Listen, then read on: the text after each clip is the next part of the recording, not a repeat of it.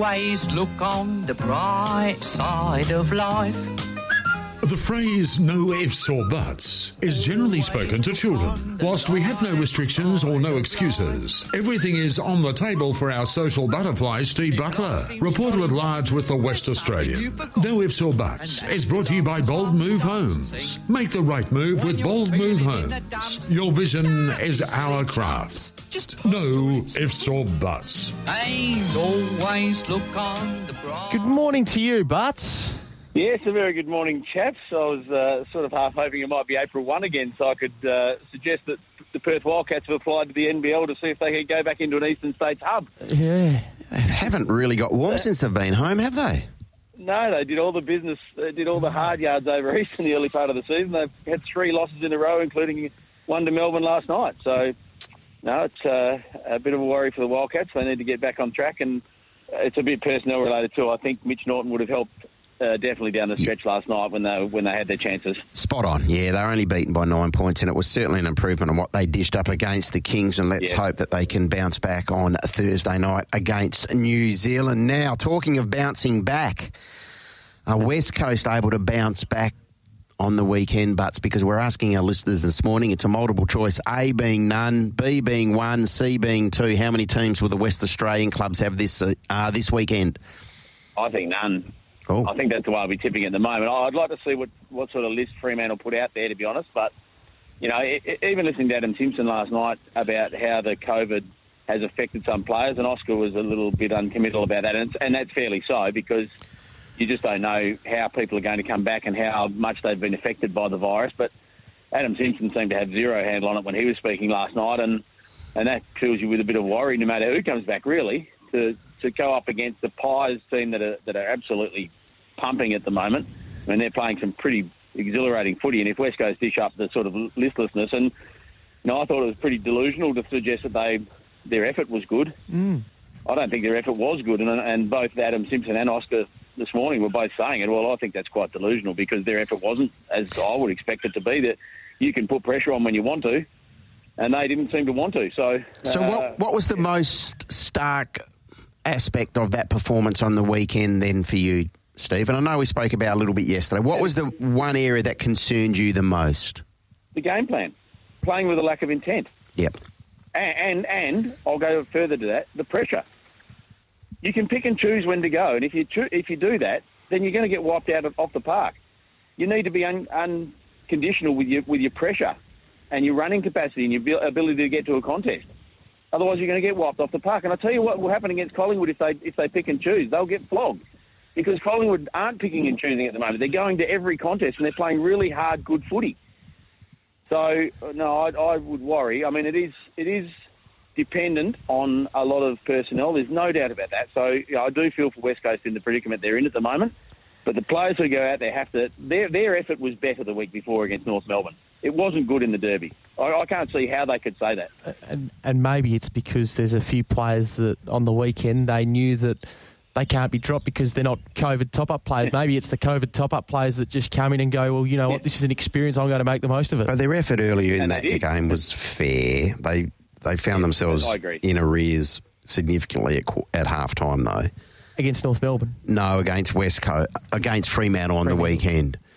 Their effort in terms of those those players in round two, good, but even Yeah, even there on the weekend, I thought their effort. It No, was that's what I'm saying. Maybe there were a few that are are pretty Yeah. comfortable knowing that the COVID top ups were just in there for one week. Hmm. I think we just need to see them opening the shoulders and having a decent throw of the stumps, not this chippy, ugly turnover football.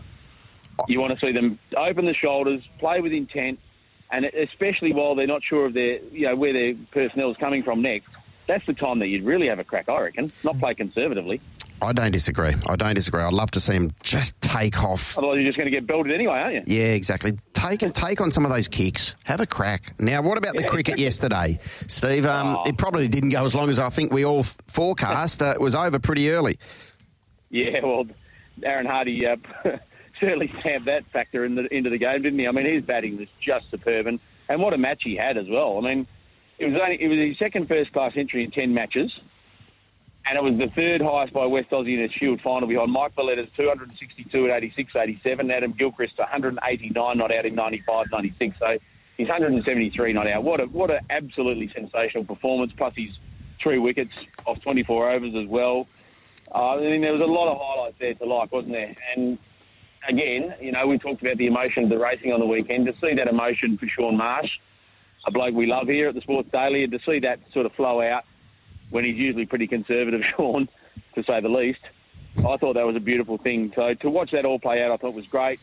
But the, the, the individual performances in the match, you know, Whiteman, Bancroft, I mean, it was really good stuff, wasn't it? And, and it was just turning the screws as the best team in the competition and getting it done. And, you know, when you think of the summer they've had, as we've mentioned, the, the, the Sheffield Shield now, the, the WBBL, the BBL, and the One Day Cup, that is a that is an amazing summer for the WACA. Well done.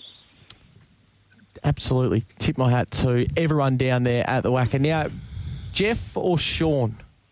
Oh, well, it's an interesting question now for the two Marsh, uh, Marshes, isn't it? The father and son team. Sauce and, uh, and his father, he's obviously called Sauce because he's son of Swampy, which is Geoff's nickname.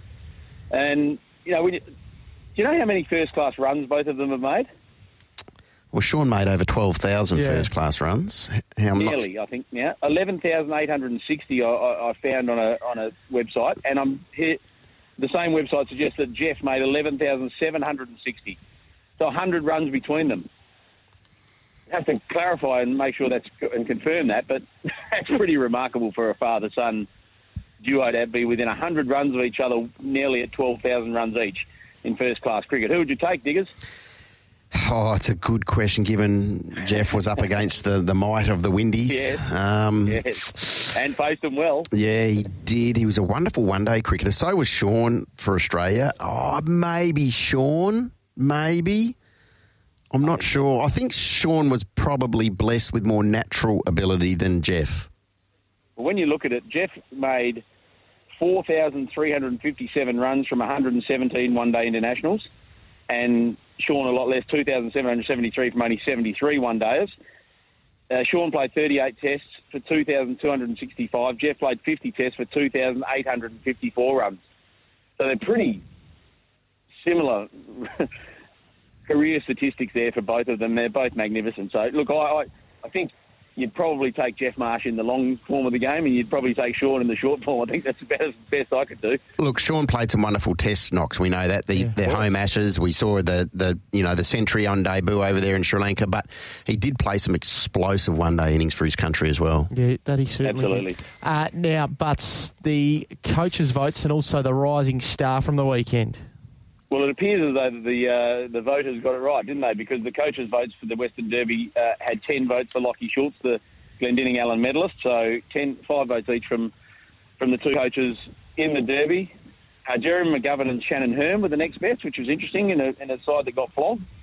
Uh, means they probably saw a lot of the ball down back there. Uh, Andrew Brayshaw, four. I thought he was probably a little unlucky not to get a couple more. Heath Chapman was very good on four votes, and then one vote each to Blake Acres and Sam Switkowski, who were both very good. So all in all, they're probably not too far off the mark, are they? No, spot on. I, I reckon the best player on the ground won the medal, which, you know, sometimes Yep. you do get a little bit of conjecture around that. And Nick Daicos getting the rising star, so it was only a matter of time. Well, I think he'll win it, won't he? I, I like the bloke from Melbourne that got it last week, Jake Bowey. He's he's going along beautifully. Well, I don't know. I don't know whether he's going to challenge Nick Daicos by the end of the year, but he's going No. beautifully. You're right. I agree. But Nick Daicos, he, I mean, he's come in with all the accolades. He's come in with the famous name, and that you know to put the spotlight on a kid like that, and he's lapped it up. I mean, a lot of kids would, would shy under that sort of intense spotlight, but he's lapped it right up, and he's playing exactly the way the recruiters thought he would, and absolutely killing them at the moment. It'll be interesting to see what West Coast do against him, and you know, obviously the son of Peter Daicos, he's an absolute star already. Now, leave us with some rugby league news, please, Stephen. Well, we've been watching the poaching efforts of Wayne Bennett to try and get Kalyn Ponga to the to the Dolphins in their, you uh, know, the new franchise, and it's caused a lot of derision amongst the trash. But he's, he's done nothing illegal trying to poach him because that's how the rules work in the NRL.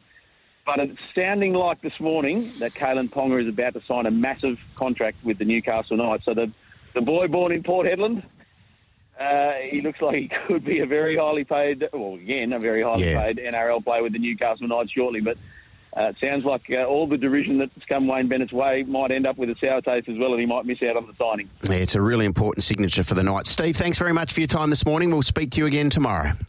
Have a good day, lads.